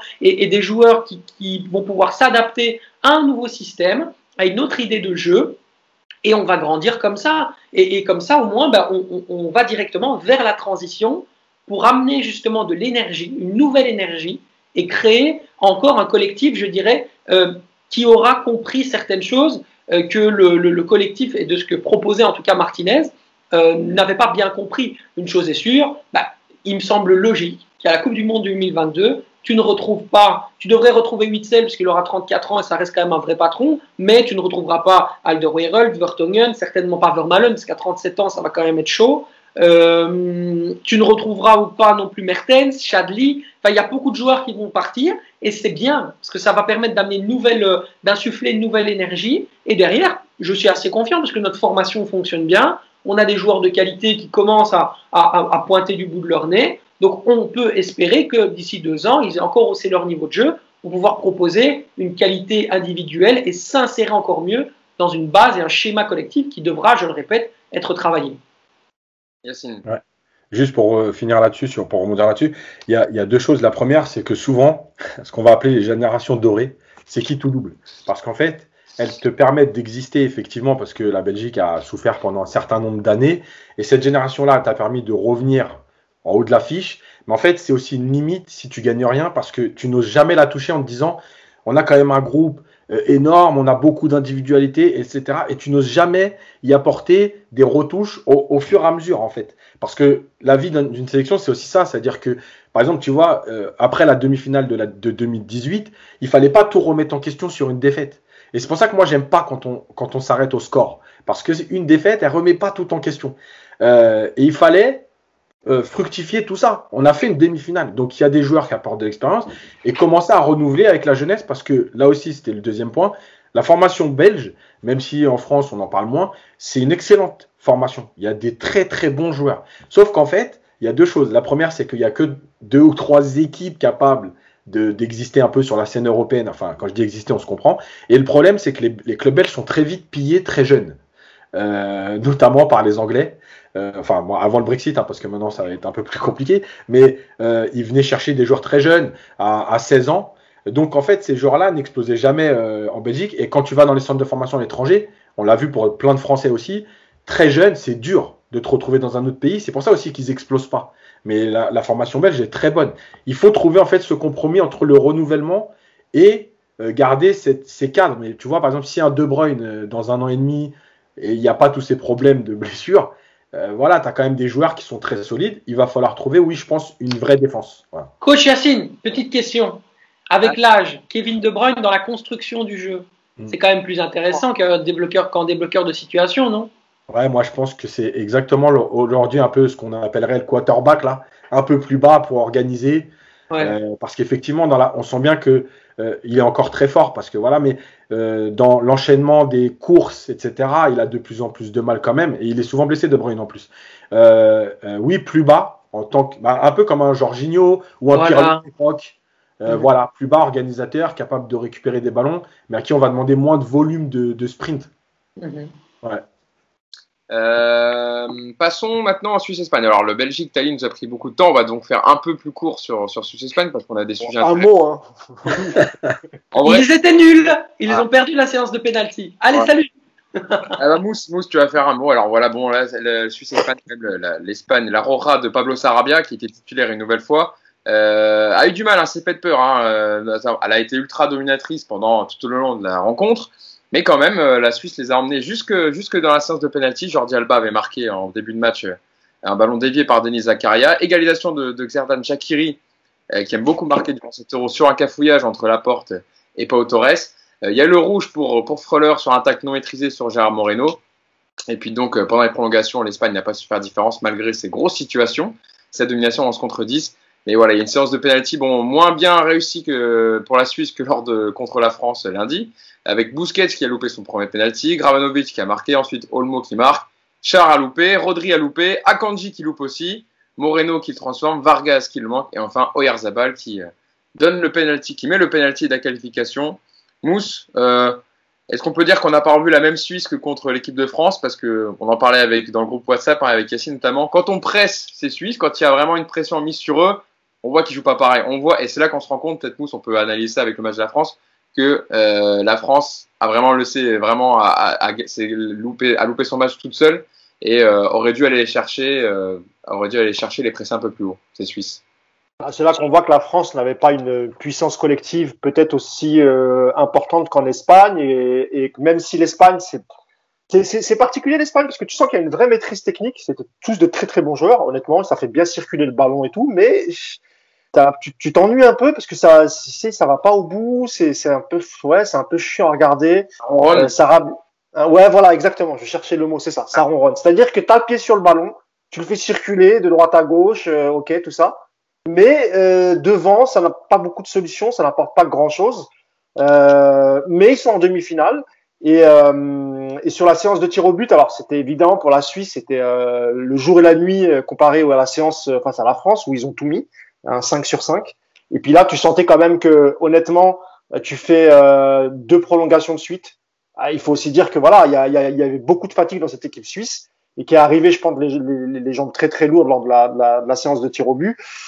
voilà, je pense que la Suisse a fait un beau parcours malgré tout avec le l'effectif qu'ils avaient. Honnêtement, bah quand même chapeau à cette équipe suisse qui a emmerdé quand même quasiment toutes les équipes de cet Euro. Euh, et quant à l'Espagne, encore une fois, bon bah Sarabia euh, jusqu'au jusqu'au quart, il a alterné le bon, le moins bon, le moyen. Euh, là, il sort, il fait une mi-temps, il sort. Je crois qu'il est légèrement gêné ou c'est pas pas blessure, mais je crois qu'il a une petite gêne. Donc je pense qu'ils prennent pas de risque et ils le sortent. Pour le reste, euh, voilà quoi. Ça, ça, va être intéressant de voir l'opposition de style entre l'Italie et l'Espagne. C'est deux bonnes équipes quand même. Donc ça devrait donner un, un très bon match. Et puis pour Sarabia, euh, je pense qu'il a quand même marqué un peu des points euh, dans l'optique de quitter le PSG. Je pense qu'il aura pas mal de propositions, notamment en Liga. On avait fait un papier avec Yacine où on avait déjà dit que des clubs comme Villarreal, euh, l'Atlético étaient très intéressés, voir son ancien club, le FC Séville, mais c'était pas du tout leur priorité. Écoute, tant mieux pour le PSG si Sarabia brille encore, s'il n'est pas gêné par une blessure et qu'il arrive à jouer à, la demi-finale et qui fait une bonne demi-finale, tant mieux, ça sera des propositions. Et d'ailleurs, c'est peut-être ce qui amènera, euh, on en parlera, on parlera de Correa qui, qui, qui, peut jouer à gauche ou à droite, un peu comme comme Sarabia. Donc c'est peut-être en prévision aussi de ça. Donc euh, donc voilà, pas grand-chose à dire sur l'Espagne parce que bonne équipe, bonne maîtrise, mais euh, voilà quoi. Ça ronronne comme tu dis, Hugo. Yacine, un petit mot rapide. Et Sacha, je ne sais même pas si je te, tu voudrais dire un petit mot toi sur Espagne ou on passera directement Ouais, bah, écoute, non, le petit mot que j'ai à dire simplement, c'est qu'on a vu les, failles collectives et, défensives de, l'Espagne et que l'Italie va s'enorgueillir pour les mettre à mal en demi-finale. Voilà, c'est simplement un petit mot. Ah, c'est bien, c'était rapide. C'était rapide. Là, tu, tu, as respecté, euh, tu as respecté la consigne. Euh, Yacine, un petit mot aussi. Euh, est-ce qu'on peut dire, enfin au-delà du, du, match qu'on a vu, mais que pour l'instant la mission de Luis Enrique est quand même particulièrement réussi parce qu'il a eu beaucoup de critiques sur les joueurs qu'il a sélectionnés. Hein, il a gardé que 6 joueurs des, des, 24 derniers de la dernière compétition où ils ont joué. Par rapport à son plan de jeu, ses compositions, euh, voilà, ils rejoignent euh, pour la première fois euh, un dernier carré d'une compétition internationale depuis leur sacre à l'Euro 2012. Euh, il y a quand même, quand même, même si ça rend un peu, il y a quand même des choses intéressantes. On voit qu'il y a une vraie force collective et que l'Espagne peut faire un coup. Finalement, on les voyait outsiders, mais on les voyait pas faire un Euro aller jusqu'en demi-finale. Pour l'instant, c'est le cas. Ouais, alors déjà, il y a, y a, le résultat en tant que tel, effectivement, ils sont en demi-finale, donc ça, déjà, tu peux pas le contester. Euh, mais il y a deux choses. La première, on parle souvent, moi, ici, de principe de jeu. Euh, bah, en fait, que ça ennuie ou pas, ça, c'est un autre débat. Mais en tout cas, l'Espagne, c'est où elle va. Voilà, c'est ce qu'elle a à faire. Les joueurs savent ce qu'ils ont à faire. Alors, il y a euh, moins de niveau qu'il y a 10 ans, mais en tout cas, sur les principes, tout le monde, enfin, tu sais ce que va faire l'Espagne, ce que va proposer l'Espagne. La deuxième chose, c'est que encore une fois, le résultat est un peu trompe-l'œil parce que franchement, s'il n'y a pas Sommer dans les buts de Suisse, je suis désolé, ça va pas au pénalty. Hein. Faut pas se mentir. C'est-à-dire que euh, effectivement, ça ronronne peut-être un peu, c'est un peu plus dans la conservation. Malgré tout, ils ont euh, Sommer, il fait 10 arrêts. Donc 10 arrêts, je vous rappelle. 28 tirs, 28 tirs de l'Espagne quand même. Voilà. Donc 10 arrêts, je vous rappelle juste que c'était Navas contre le Bayern de Munich. Donc euh, faut aussi ouvrir les yeux sur le fait que l'Espagne n'est pas que ronronnante, c'est juste qu'il y a un problème d'efficacité parce qu'effectivement, c'est pour que tu dis ça.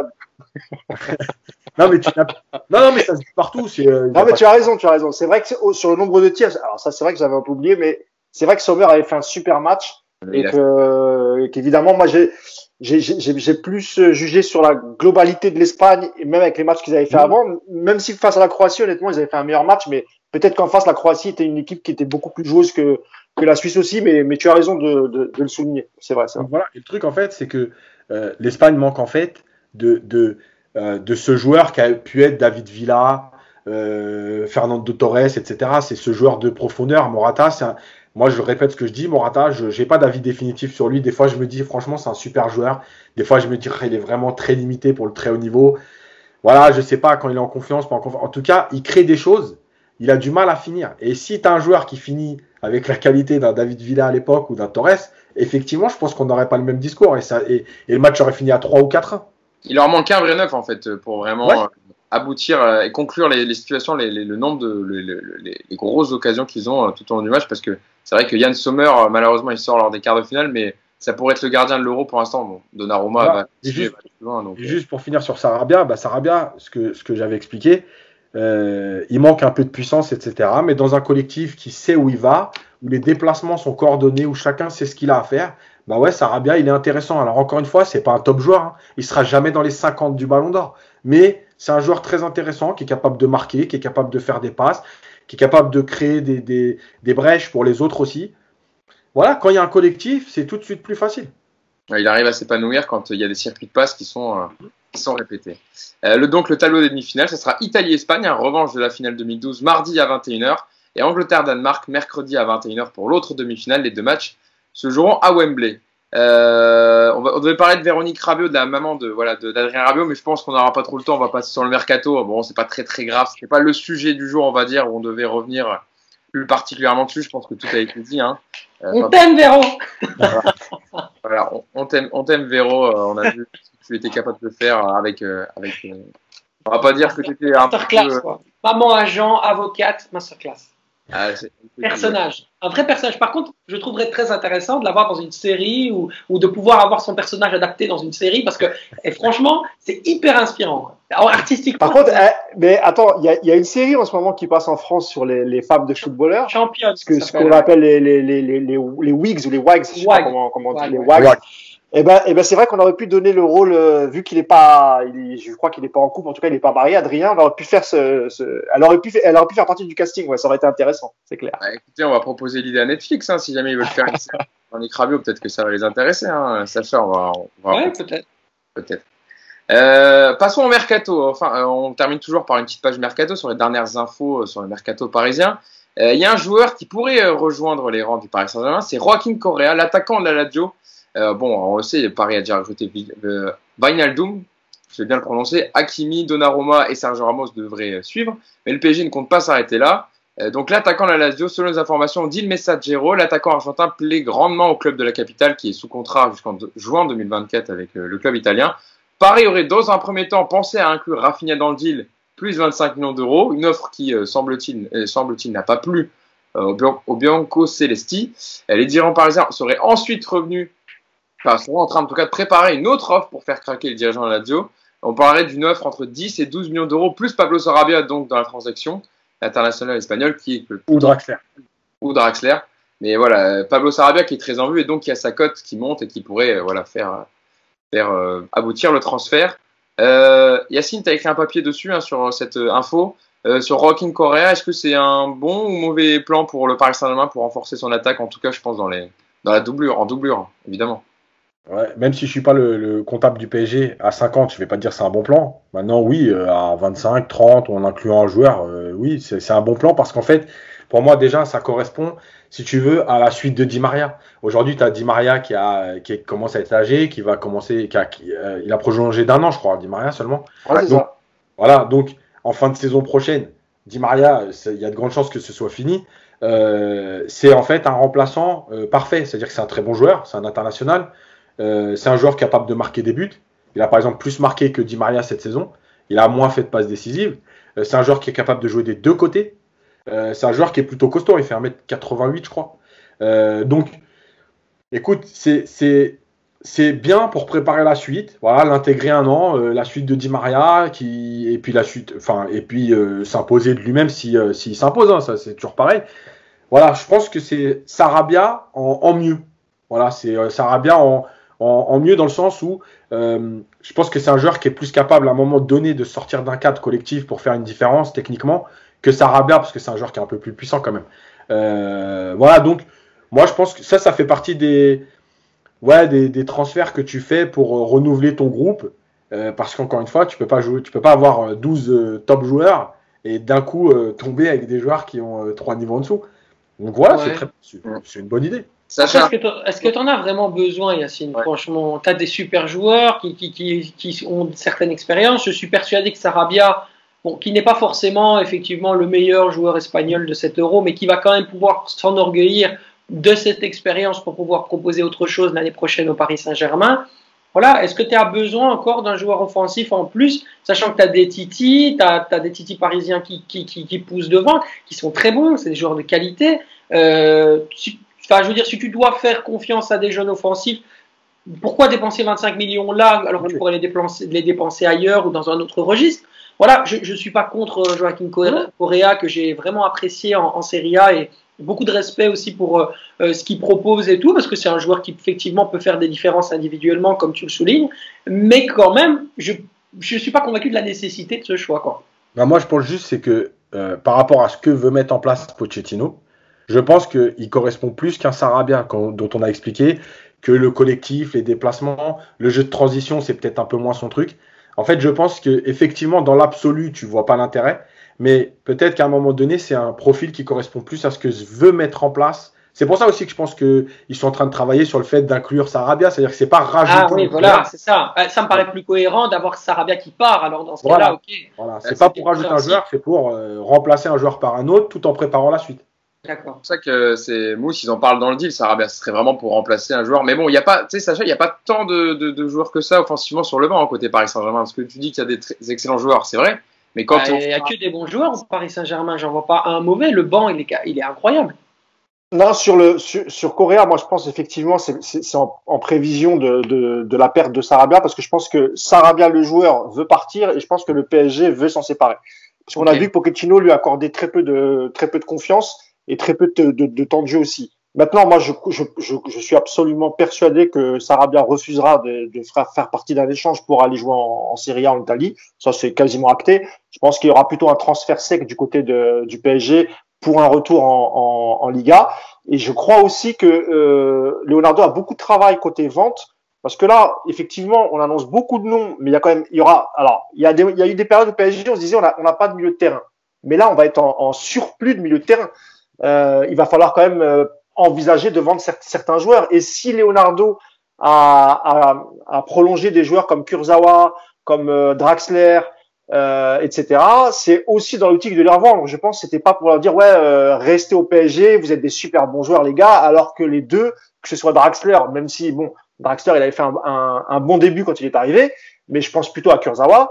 Euh, je pense que des joueurs comme Draxler, Kurzawa, Sarabia, euh, sont amenés à quitter le club euh, et encore et il y aura sans doute aussi un milieu de terrain euh, qui semble-t-il sera Herrera qui quittera le PSG. Maintenant Herrera dans, dans le cas d'Herrera par exemple qui touche un, un, salaire énorme qui a 10 millions d'euros net parce qu'il est arrivé libre de Manchester et qu'il avait plusieurs propositions à l'époque, je, je, je, pense que ça va être très très dur de l'évacuer, ça va bien. Lui, il va bah, partir, hein, bah, sûr. Et, évidemment, il a encore trois ans de contrat ou deux ans de contrat euh, à ce salaire-là. 20 millions, certain qu'il va ah, rester. Mais, mais, mais, quel club va prendre un joueur qui est régulièrement blessé avec un salaire énorme euh, Il est en fin, il est en fin de carrière, donc il va pas, il va pas faire des sacrifices. L'ami Herrera, il va pas se dire ok, je retourne jouer à Saragosse ou je sais plus quel était son son club formateur et je vais toucher 2 millions par saison. Non, ça, ça n'existe plus. Euh, on l'a vu avec Ramos. Hein. Euh, si Ramos était vraiment amoureux du Real, il aurait accepté les conditions, il serait resté. Or, euh, Bilbao, je pense, pour. Dire, il, y a, il, il, y a joué, mais je crois qu'il n'y est pas formé. Je crois qu'il n'y est pas formé. Je, il me semble que c'est Saragosse ou il me semble. Hein, je, je, je me trouverai, on, on, vérifiera. Mais voilà. En tout cas, pour pour pour Joaquin Correa, je pense que c'est plutôt ça. Et il y a aussi le doute sur sur Moïse Keane avec le nouvel entraîneur qui arrive à, à Everton, même si Keane a, a, émis le souhait de rester au PSG, il faudra voir, il faudra voir si le, le nouveau coach, euh, lui, euh, va mettre un veto ou pas. Et dernière chose, et j'arrête là, euh, il y a le cas Icardi qui est très inquiétant parce qu'il n'y a aucune, mais vraiment aucune proposition pour le joueur. C'est très inquiétant. Et euh, ça, ça, ça, peut se terminer peut-être avec un panic buy d'un club, un grand club qui va chercher un numéro 9 et qui va sans doute demander un prêt au PSG. Et le PSG n'aura peut-être pas d'autre choix que d'accepter ce prêt, qu'il soit avec option ou hmm. pas, enfin avec option d'achat ou pas. Ouais. Sacha, toi le, ouais. le mercato qui a énormément d'infos. Qu'est-ce que tu entends sur, euh, sur le mercato du Paris Saint-Germain? Ça bouge beaucoup quand même. C'est le club le plus actif euh, en Europe. Ah, c'est certain, c'est certain. Mais j'avais eu, euh, voilà, c'est une info de toute façon que moi personnellement sur le PSG, je fais pas grand-chose sur le, mon, mon Twitter et tout parce que vous le faites très bien. Il y a plein de gens qui le font et voilà. Mais j'ai eu deux, trois, effectivement, deux, trois petites infos, notamment cet accord sous sein privé signé à Ramos, avec Ramos ici, c'était en janvier dernier. C'est des choses qui m'étaient effectivement revenues. On en avait discuté Greg Schneider, puis finalement Greg a voulu le faire lui, et c'est tout à fait normal parce que c'est plus lui qui s'occupe de ça. Mais, mais, mais oui, voilà, je pense que c'est un joueur qui va apporter beaucoup de bonnes choses. et puis après, bah voilà, en cas de départ en cas de départ de Mbappé, euh, c'est évident que l'idée Cristiano Ronaldo euh, reste très figé dans l'esprit des, des, Qataris qui restent quand même bien, bien convaincus de vouloir faire un gros coup, quoi. Eh ben justement, en parlant de gros coups, il y a un autre joueur dont on voulait parler qui pourrait aussi débarquer dans la capitale, c'est Paul Pogba. Alors Paul Pogba, on en a déjà entendu parler lors des précédents mercato du Paris Saint-Germain, mais cette fois, euh, selon les dernières infos de, j'ai vu notamment passer une info de Foot Mercato, Paris pense de nouveau à l'international tricolore pour renforcer son milieu, donc en plus quand même de, de qui a déjà signé.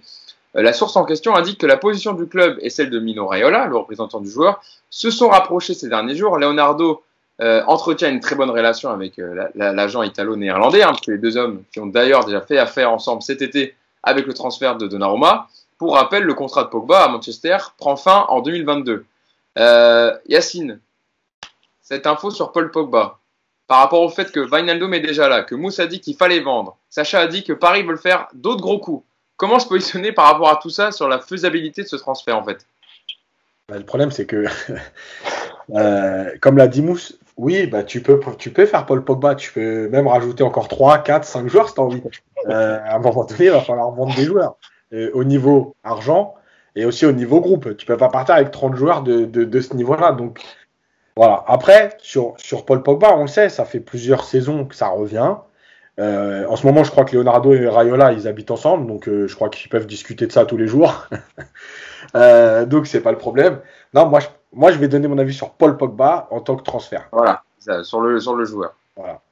Le joueur, rien à dire. Il a un profil que Paris n'a pas. Il a des qualités qui sont indéniables. Il n'y a pas de problème. Après, moi, je vais être clair, les doutes que je, que je vais émettre, c'est la régularité. Voilà, euh, je veux dire, depuis qu'il a quitté la Juve à Manchester, moi, j'ai fait beaucoup de matchs de Manchester. Euh, j'ai aussi fait beaucoup de matchs de Manchester pour le club des 5. Donc, je crois que je suis bien placé pour en parler. Oui, il y a trois, trois matchs où tu te dis, ah, il est revenu. Et puis, les trois matchs suivants, tu te dis, ah ouais, bah, il est reparti. Donc, euh, la régularité, ça va être compliqué. Alors, les mecs qui se plaignent du manque de régularité de Neymar, de Verratti et tout, Là, ça va être, ça va être un de plus, vous allez être servi. Euh, et la deuxième chose qui m'inquiète le plus, et malheureusement, il faut en tenir compte, je sais que ça plaît pas à tout le monde quand ils entendent ça, mais un joueur de Paris avec son entourage, moi, racontez-moi ce que vous voulez, hein, ouais, Pogba, 28 ans, 29 ans, il a grandi, il a mûri. écoutez, tout ça, c'est du blabla. L'environnement à Paris, il est très compliqué. Et quand tu reviens dans ta région d'enfance avec tes potes, machin, qui vont être au parc, qui vont être chez toi, qui vont être là tous les jours, c'est très compliqué. Voilà. Moi, j'ai des doutes là-dessus. Euh, encore une fois, ça ne voudra pas dire s'il vient, il va vous faire des grands matchs. Hein. Il n'y a pas de problème, il va le faire. Euh, mais sur la régularité à un moment donné et tout ça, ça va jouer. Sur la rigueur et la discipline, ça va être violent. Hein. Ça va être très violent. C'est très Je suis pas d'accord. Alors, moi, je suis pas, suis, pas d'accord. Vas-y, Mousse. Alors, déjà, Pogba, c'est pas, c'est pas Ousmane Dembélé c'est quelqu'un qui a une vie euh, maritale, il est marié, c'est quelqu'un de posé, c'est quelqu'un qui ne boit pas, qui ne sort pas euh, avec outrance, j'ai envie de te dire. Et sur, sur, sur l'aspect sérieux, etc. Alors oui, il, il, peut faire la fête, Sacha, je vois ta tête, évidemment, mais ce que je veux dire. Il sort un peu quand même. Hein Moi, je oui, bien sûr. Là, il sort un peu. Hein Bien sûr, bien sûr. Ça mais là, danse, les vacances. ça rigole, VG ah, tout ça, carré. Non, mais c'est les vacances. C'est les vacances, c'est normal. Il faut qu'il décompresse. Il est à Miami avec son ami Dybala. Tout va bien. Mais ce que je veux dire par là, c'est que c'est je pense qu'il a quand même mûri ce, ce, ce joueur. Alors c'est vrai, tu as raison Yacine, hein, le contexte parisien fait que évidemment, mais quand tu es, quand es célibataire, c'est le cas. Quand tu es marié, etc., je pense pas que madame va accepter que tous ses potes viennent squatter tous les soirs. Donc là-dessus, je j'y crois pas, crois pas trop. Après, il y a quand même le risque, tu as raison, il y a quand même il y a, y, a, y a un risque là-dessus. Moi, je pense que Paul Pogba, c'est un joueur qui joue à l'affect. Quand il était à, à, à la Juve, il, il était régulier, c'est un très très bon joueur et sans doute parce qu'il avait aussi la confiance de, de, ses coachs. À Manchester, il y a eu, il y a eu le passage de, de Mourinho qui l'a, qui l'a complètement brisé, euh, et même, et même avec Solskjaer, t'as l'impression que c'est pas, ça se passe pas super bien. Et je pense que c'est aussi pour ça qu'il n'y a pas de discussion en vue d'un renouvellement, euh, même si la position de Manchester veut. Euh, les, les Mancuniens aimeraient qu'il euh, qu'il prolonge, ne serait-ce que pour pouvoir le vendre plus cher. Mais j'ai l'impression quand même que Paul Pogba, il n'a pas envie de, de continuer, de faire encore une, une, de souffrir encore une année supplémentaire euh, dans une équipe qui a pourtant un bon effectif, mais dont le jeu est très pauvre, je trouve, même s'il a réussi à avoir quelques résultats, Solskjaer, mais je pense qu'il prend pas de plaisir dans cette équipe. Et ce qui peut, et ce qui peut euh, justement le faire venir, c'est ça, c'est de se dire euh, Paris est en train de faire un grand mercato, euh, on va viser la Ligue des Champions, Bon, le, la Ligue 1 cette saison, je pense qu'avec du repos, etc., une vraie préparation, elle ne devrait pas nous échapper euh, comme la saison dernière. Donc voilà, avec tous ces facteurs, moi je pense que c'est vraiment un, un, un, joueur qui peut faire du bien, euh, comme l'a dit Yacine, de par son, de par son profil. Et, euh, et puis voilà, c'est, enfin, je pense que le, le peuple parisien n'est pas contre la venue de Pogba, surtout avec les quelques bons matchs qu'il avait fait avec le, avec l'équipe de France durant cet Euro, même si effectivement défensivement parfois il y avait quelques quelques lacunes et tu as l'impression que parfois c'est un joueur nonchalant que je pourrais comparer par exemple à Rabiot sur le sur le terrain. Mais en termes de technique, c'est non, c'est quand même un, un, très bon joueur. Moi, en tout cas, je serais ravi de le voir, mais encore une fois, il faut pas empiler les milieux de terrain. Euh, il va falloir faire un tri. Et voilà, Leonardo a quand même beaucoup de travail. Quand on sait que c'est pas sa spécialité les ventes, euh, c'est, ça, ça va être très très difficile. Et, et dans les milieux de terrain, euh, je pense que Pochettino va garder Idrissa Gueye parce que c'est pareil, c'est un profil unique au milieu de terrain, un travailleur, ce que, ce que ne sont pas les, les trois autres. Donc euh, ça jouera entre Herrera et peut-être même Herrera et Paredes, même si Paredes est très important dans le vestiaire, notamment vis-à-vis de, de Neymar avec qui il s'entend très bien. Sacha, euh, j'ai relevé une, une, interview de Mino Raiola donnée en décembre dernier euh, au journal italien Tutto Sport, mm -hmm. où il expliquait clairement qu'entre entre Paul Pogba et Manchester United, l'histoire était finie. On, on, remonte déjà à, à décembre dernier. Il faut ouais. parler, Mino Raiola, il faut parler clairement. Paul est malheureux à Manchester United, il ne parvient plus à s'exprimer comme il le souhaiterait et comme on l'attend de lui. Il doit changer d'équipe, changer d'air. Il a un contrat qui prendra fin dans un an et demi à l'été 2022, mais la meilleure solution pour moi serait de postuler au prochain mercato d'été. Est-ce que tu es sur la même euh, sensibilité? Est-ce que tu entends Tu as des échos? Bah, Premièrement, on va dire que Rayola, quand il est dans la communication comme ça, euh, il prend un petit peu la place de son joueur. Je sais que ça a tendance à énerver Paul Pogba, qui a parfois réfléchi aussi à changer d'agent, ça peut te le dire. Euh, donc il y a eu une réflexion aussi par ça, euh, parce qu'à un moment donné, ça a agacé. Plus Pogba, et, et, et, Rayola ont un vrai impact personnel. Mais le problème, c'est que Rayola est tellement puissant dans le marché que c'est compliqué de s'en séparer. Mais c'est vrai que son entourage, à un moment donné, lui a aussi dit, bon, commence à me casser un peu les bonbons celui-là, tu vois, euh, vraiment. Il prend un peu trop de place, en fait. Surtout que Pogba est quelqu'un déjà d'un personnage assez grandiloquent, important, avec une famille africaine derrière, qui a aussi son ego et tout ça, donc c'est un peu compliqué. Maintenant, sur euh, l'idée du fait qu'il soit malheureux à Manchester United, bah, dans le jeu, en tout cas, à un moment donné, ça a pu se comprendre. En effet, euh, je, je suis pas, euh, complètement en désaccord avec ce qu'il a dit, mais c'est évident que, que, Paul Pogba reste un, un, joueur qui a besoin, en tout cas, ou d'espace et de liberté et de compréhension dans ce jeu de cette liberté, ou alors, euh, je dirais, d'une communication ou en tout cas d'un management individualisé. C'est pas un joueur que tu gères euh, comme les autres, quoi. C'est vraiment quelqu'un que tu considères comme particulier et que tu englobes euh, euh dans, dans, voilà, d'une certaine manière. Et, le problème de Manchester United, c'est que parfois ils ont, voilà, c'était censé être un joueur d'équipe qui fait une différence en tant que robot. Mourinho, il a fait cette erreur-là aussi. Il voulait qu'il soit un joueur avec du rendement, rentable au niveau d'un milieu de terrain, etc. Sauf que Pogba, c'est pas ça du tout.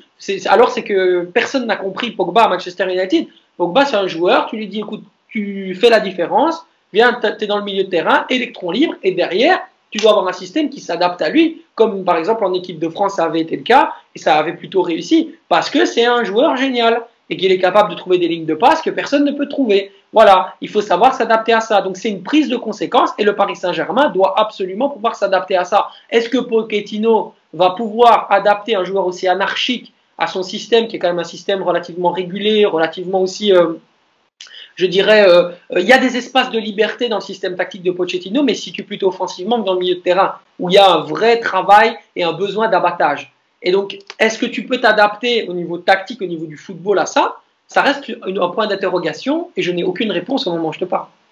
C'est vrai que. Ouais. Non, mais il y a deux facettes dont on parlait, Sacha. C'est qu'il faut que l'équipe joue pour lui, on l'a vu comme en équipe de France, et que souvent dans son repli défensif, il a un peu de mal. Sachant qu'on a beaucoup critiqué cette année, notamment Paris Saint-Germain, le manque de repli défensif de certains, du fait que l'équipe n'était pas concernée à 100%, que des fois il y a des joueurs qui étaient un peu, qui jouent un peu leur partition tout seuls.